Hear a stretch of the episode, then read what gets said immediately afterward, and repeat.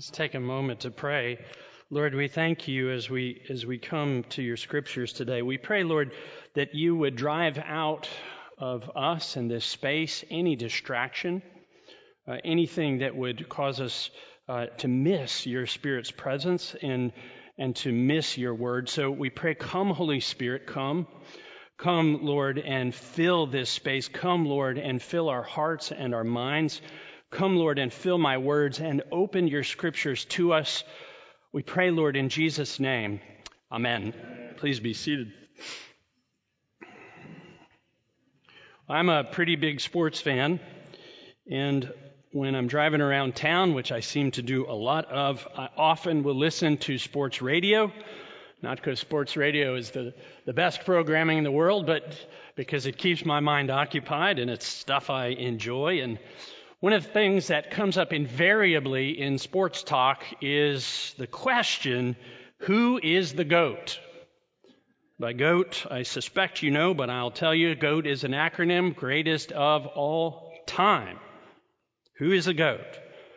And because of the nature of sports, which is ultimately about competition and winning and losing and success rather than failure, numbers and statistics, the crowning of champions, and ultimately greatness, well, that kind of conversation enters in pretty frequently in the midst of every sport. So in basketball, the question might be is it LeBron James or Michael Jordan or Wilt Chamberlain or somebody else? In golf, is it Jack Nicklaus or Tiger Woods? Tennis, is it Nadal, Federer? We sure, certainly know it's Serena Williams for the women. Baseball, is it Babe Ruth? Is it Hank Aaron? And football, although I hate to admit it, it's probably Tom Brady. As we come into March Madness, is it Kansas or Duke or Kentucky? My wife will let you know it is definitely North Carolina, but not this year. but maybe the greatest of all time. We'll see. Of course, Mike Krzyzewski uh, had his last game against them yesterday. Now, I decided this morning not to bring this question up between Carolina and Clemson. Because that's, right, like, we get that, right, Trevor? I'm, I do not really pull for either. I just know. I, sometimes I like to rile people up a little because I want to be sure you're paying attention today. Now, if you're not a sports fan, don't tune out because this goes into all sorts of areas of life, doesn't it? I mean, this idea of greatness, people ask the question of who's the GOAT in all sorts of areas. You could ask in classical music, is it Mozart or is it Bach or someone else? In hip hop, is it Jay Z or Eminem or Drake? Rock, is it the Beatles? Is it the Stones? Is it the Dead? Politics, you could even put it there. Is it Washington or Lincoln? Is it Elvis? He wasn't in politics, by the way. and it can get really ludicrous, can't it? Ultimately, this question, though, of greatness is something that's common to the human heart. And that's why it comes up so often.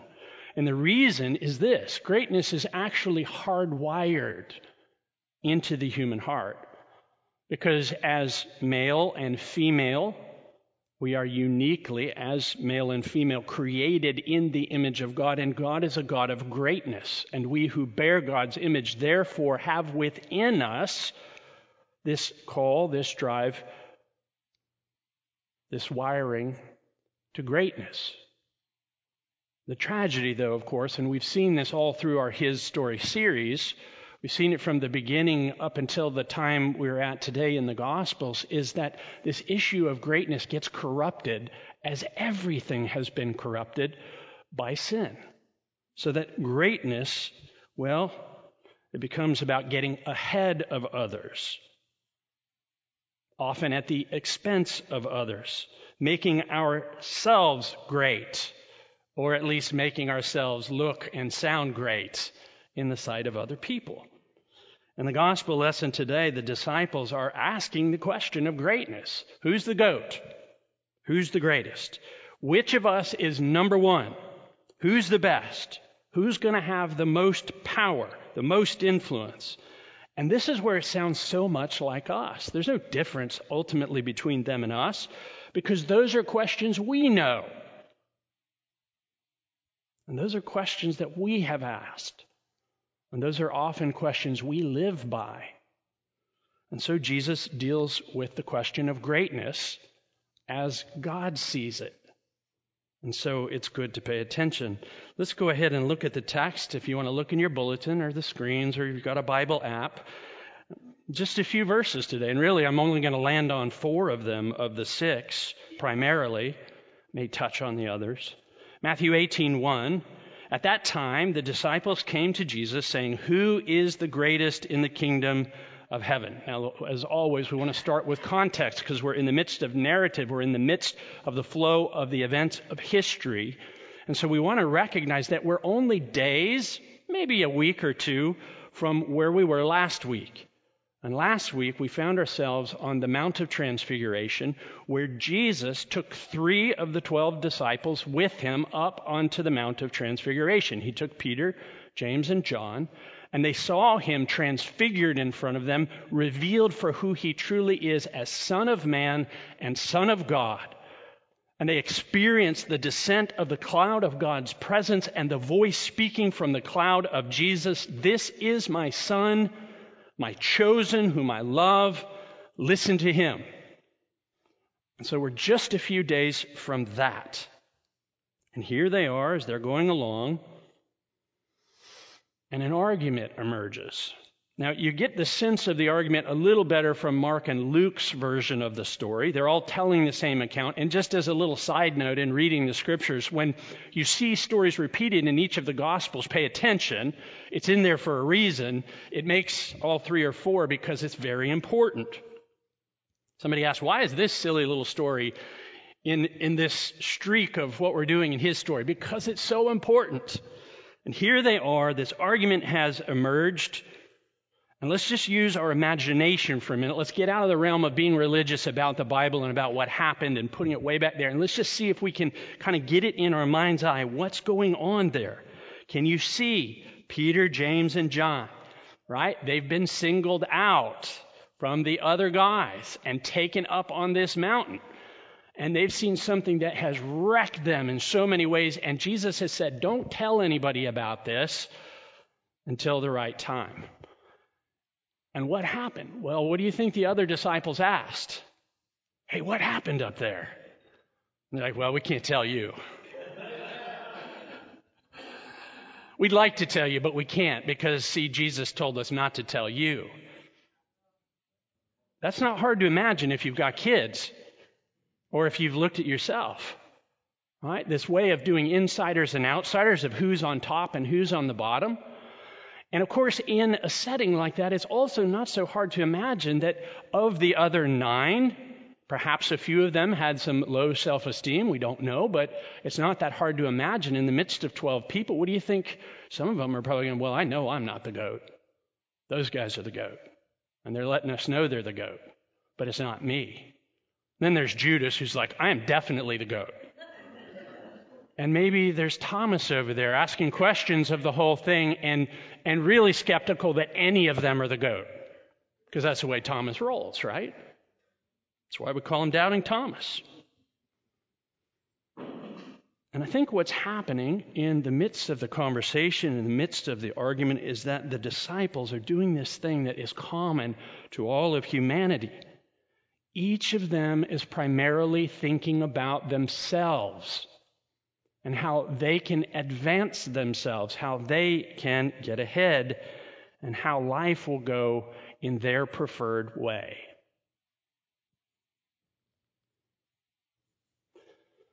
Now, notice this because it's so important, and it'd be easy to just blow past this in this very small text. Notice how God deals with them. Notice how Jesus engages them. He doesn't rage at them. He doesn't rebuke them forcefully, shaming them, you know, tongue lashing them. He corrects them. He speaks the truth and he is very firm, but there's an incredible gentleness in the way he does it. Even though this mistake that they're in the midst of making and that they've really committed is incredibly serious, in fact, this is probably the most serious sin in the whole book. And yet, look at how he's coming to them. humbly, gently, telling a story, approaching them not only in the way he speaks, but in the actual way he shows it, in the actual way he approaches them. In this, this sin that could keep them separated from God for all of eternity, he's still gentle about it. He's still kind in the way he approaches. He's actually humble, both by what he says and by how he says it. So, verse 2 And calling to him a child, he put him in the midst of them and said, Truly I say to you, unless you turn and become like children, you will never enter the kingdom of heaven. Jesus gives them this object lesson. He, notice this, he doesn't tell them not to have the conversation. He doesn't rebuke them about greatness. And that's the clue to him understanding that greatness is hardwired into the human condition, into our hearts. But what he does is he gives this great little object lesson by pulling this child and forcing them to deal with what is greatness. Really, what is greatness? And that should probably cause all of us to pause and to also ask the same question What do you think greatness is? What are your aspirations? For you, what is success? Is success the one who gets the most attention or who has the greatest name recognition? The one who's the most famous has the most influence, gets the best seat every time, gets all the opportunities, gets the call first, whose face is most recognizable? Is success more about cars and houses and vacations and influence and prestige and money, more followers on social media? Is that greatness? Because that's what the world says it is. And many of you are building your lives on this very thing. And I've been a pastor long enough to know that many of you are teaching your children and your grandchildren to build their lives on something that will be absolutely catastrophic if it plays out to its fullness. This is serious stuff that he's taking us into. Jesus says to them and to us, See, you have to turn. You have to turn away from that kind of value. And he's using repentance kind of language. Like, repentance is not just about modifying your behaviors, it might involve that, but repentance is about coming back to God's perspective. And once you come back to God's perspective, then it changes the way you live. And so he says, You've got to turn. You become like a little child, or you can't even enter the kingdom of heaven. You've got to be humble like this child, or you'll be separated from God for all of eternity. Now, they were only thinking in the natural. They were thinking about who's going to be the chief of state, right? Who's going to be on the joint chiefs of staff? Who's going to be, right, the head of his finance committee? They're thinking naturally. And he's speaking, as he always does, to the fundamental issue of the human heart, which has eternal implications. Oh, it affects this life, but it goes so much beyond the few years that we walk around sucking air. Jesus redefines greatness. Look at verse 4. He says, Whoever humbles himself like this child is the greatest in the kingdom of heaven. You want to be the goat in God's eyes? Be humble like a child. And we need to understand that this standard of greatness that causes you to enter into the kingdom is the same standard we're called to live from all through our days. So it isn't just a one time event. It's the flavor of the kingdom. It's the shape of the kingdom. And why? Because that's the flavor, shape, character, and heart of God Himself, who is the greatest of all and yet is the most humble of all.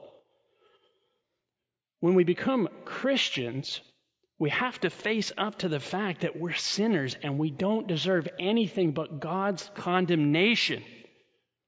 We have to remove ourselves from the center of our life and put Him as the center of our life.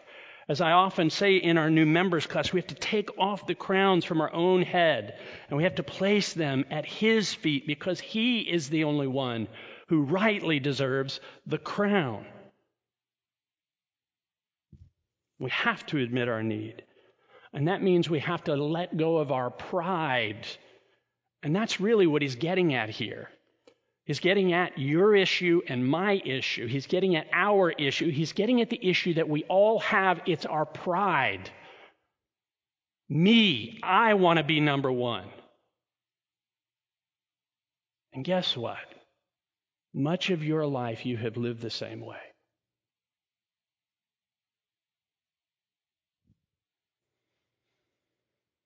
In the book, The Cross of Christ, Laura and I are getting ready to read this together. John Stott reflects in one of the chapters on something that was written by George uh, Bernard Shaw about the Salvation Army. It's called Major Barbara, and, and really it, it, takes place in England, where there was a day and an age when the Salvation Army was huge in its in its influence, particularly in England. It wasn't just the people ringing the bells, you know, at Christmas that you throw a couple coins in the in the pot. And so it was a comedy that he wrote, a bit of a spoof, but it wasn't a spoof to put them down. It was just the context for this story that he tells. And the story is about a guy named Bill Walker. And, and Bill is this really hardened young man. He's 25. He's a drunk. He's on the streets, right? He's tough and he's proud. And he arrives on this, this one really cold January morning. And he's drunk and he's angry. And he's at this Salvation Army shelter. And, and he's particularly angry because his, his pride and his ego have been tweaked because his girlfriend, whose name is Mog, Mog has become a Christian through the Salvation Army. And, and she's got this new boyfriend, this new guy in her life named Todger Fairmile, which is about as British a name, I think, as you could ever have. Todger Fairmile. And he's also become a Christian. He's this sort of low level um, wrestler. He's on these, this wrestling circuit. And he's become a Christian too. And, and Bill is furious and he's so drunk and he's so belligerent. And if you've ever seen somebody in that state of mind, like you do things you don't really mean to do, he ends up hitting in the face this young woman who's working named Jenny Hill. She's one of the volunteers in the Salvation Army, and it cuts her lip. So she's got this bloody lip. And all the people in the shelter start to mock him and berate him and tell him, How could you do that? You're such a coward. You would never have done that to Todger. And so he's ashamed, right? And, and he's angry. And his conscience is up, but he isn't going to let anybody know that. And he decides, I- will fix this.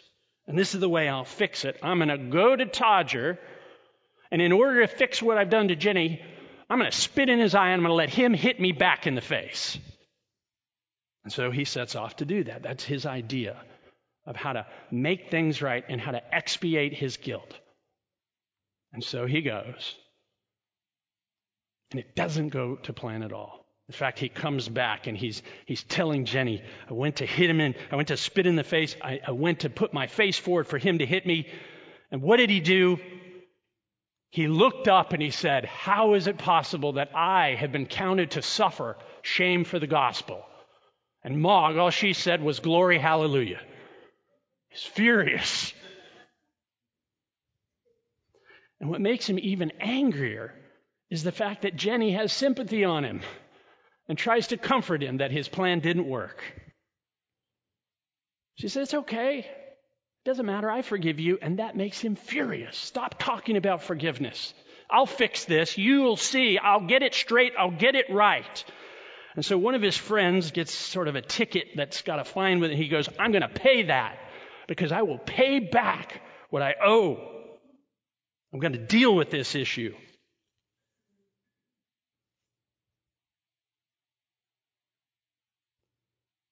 It is a beautiful and poignant and horrible picture of the way the human heart works in its pride. Unwilling to receive unwilling to humble itself, determined, I will pay my own way, I will do it myself. Listen to what Stott writes. He says, We insist on working for what we've done, paying for what we've done. We can't stand the humiliation of our neediness. We'd rather perish than repent, rather lose ourselves than humble ourselves. And he goes on to write this The essence of sin is man substituting himself for God, while the essence of salvation is God substituting himself for man. Man asserts himself against God and puts himself where only God deserves to be. And God sacrifices himself for man and puts himself where only man deserves to be. Man claims prerogatives that belong to God alone, and God accepts penalties which belong to man alone. Jesus says, unless you humble yourself like this child, you'll never enter in. If you want to be great in the kingdom of heaven, be humble like a child. And lest you think that this is an isolated incident, all the way to the cross, and that's the direction we're headed now, guys. We're set for Jerusalem. And Jesus, in this section of his journey on this earth, continually says, I'm going to be handed over. I'm going to the cross. I'm going to be crucified. I'm heading to my exodus. I'm going to be killed and on the third day raised again, all the way up to the Last Supper. He's trying to get this message through in these guys' hearts, even to the point that, that at the Last Supper, as he's broken the bread and he's given the wine, he then does what? He gets up from the table and he puts a towel around his waist, and God Himself gets down on his knees in front of these in front of these proud men, and I would say these proud women, people like you and me, and he washes those men's feet. And Peter can't stand it. He says, You'll never wash my feet. That's the, the lowest slave doesn't do that. Never. Not me. I don't need it. And Jesus says, Unless I wash you, you have no part in me. And Peter, well, he tries to control it. Well, then wash all of me. He says, You've already had a bath, Peter. Then he says, Look, if you understand what I've done, then you go do the same thing too. And then what happens? Within 24 hours, the Lord of glory is crucified brutally. Naked, in a shameful way, mocked, spit upon, beaten, tortured. For you and for me, and for those guys, for our pride, for our unwillingness to humble ourselves, to bear what we rightly deserve. For what? That we might be forgiven and made new, and we might enter into his kingdom. Not so that we then lord that over each other or over anyone else, but so we can be like him in this earth, having his power to be his people and to live life his way. And sometimes that means we get crucified for it. And sometimes it means he raises us up to positions of authority and power in the world, but he expects us as his people to be humble in those places to see others as better than ourselves. Now, what does that look like in practical life at any level or age? Whether you're a student in here or at home or you're an adult, it means who is the person in your world, in your class, in your job, in your neighborhood, like real life, people that you know, that everybody else says is beneath you or beneath them? Go be humbly kind to that person. Go be Christ's presence to that person. And go be Christ's presence to those arrogant people egging you on to be just like them. Why? Because that's how the kingdom grows. And that's how Jesus is glorified. You see, the goal of life is not that we get rich and retire early and die with the most stuff. It's not even, the goal is not even heaven. That's the destination. The goal is that you and I would be like Christ, who for the joy set before him endured a cross, scorning its shame, and God raised him up to the highest place. For you see, the heart that's humble is always lifted up. Always lifted up. Maybe not in this life, but it will be called the greatest. You will be called greatest in the kingdom of heaven. Now repeat after me His way, His, way. His, time, His time, for His glory. That's how it works. When will I be raised up? And how will it happen? Oh, it'll happen His way, in His time. But it'll happen for His glory. As we enter in this season of Lent, it's a season where we make space for the Spirit of God. If you were here last week, you know the Spirit of God was very present. He's very present today, by the way. That's that kind of weightiness you're feeling. Maybe it's that, oh my God, what's going on here that you're feeling. But the space that we make in this season is not to be morbid. It, it's so that we give God access to our lives so He can show us those places where we're out of alignment with Him. But, but catch this, lest you're afraid of that. Remember how He approached these guys. He approached them humbly, He approached them gently, not to smash them, not to hurt them, speaking the truth, but doing it in love so that they would be free. That's what He wants for you. And that's what he wants for me that as we walk through this season, making space for God to show us the places in our lives out of sync with him, where we've taken on the values of the world, where we've taught our children to take on the values of the world, we might turn and, like children, humbly repent and ask him to do a new work in us for his glory and for the good of the world. Let's pray. Hmm, Jesus.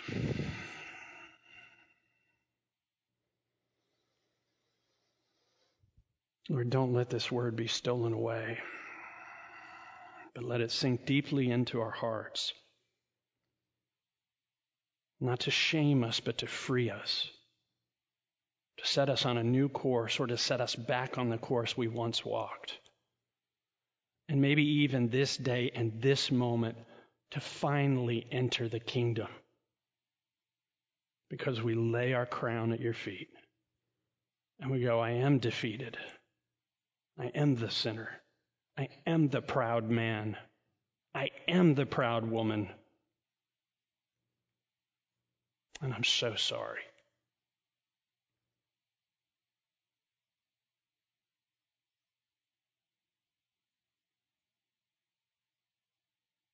Lord, be glorified in our hearts. Make us free and new and forgiven, that we might love Jesus deeply and serve him humbly and obediently, not because we have to, but because he has set us free. In Jesus' name, amen.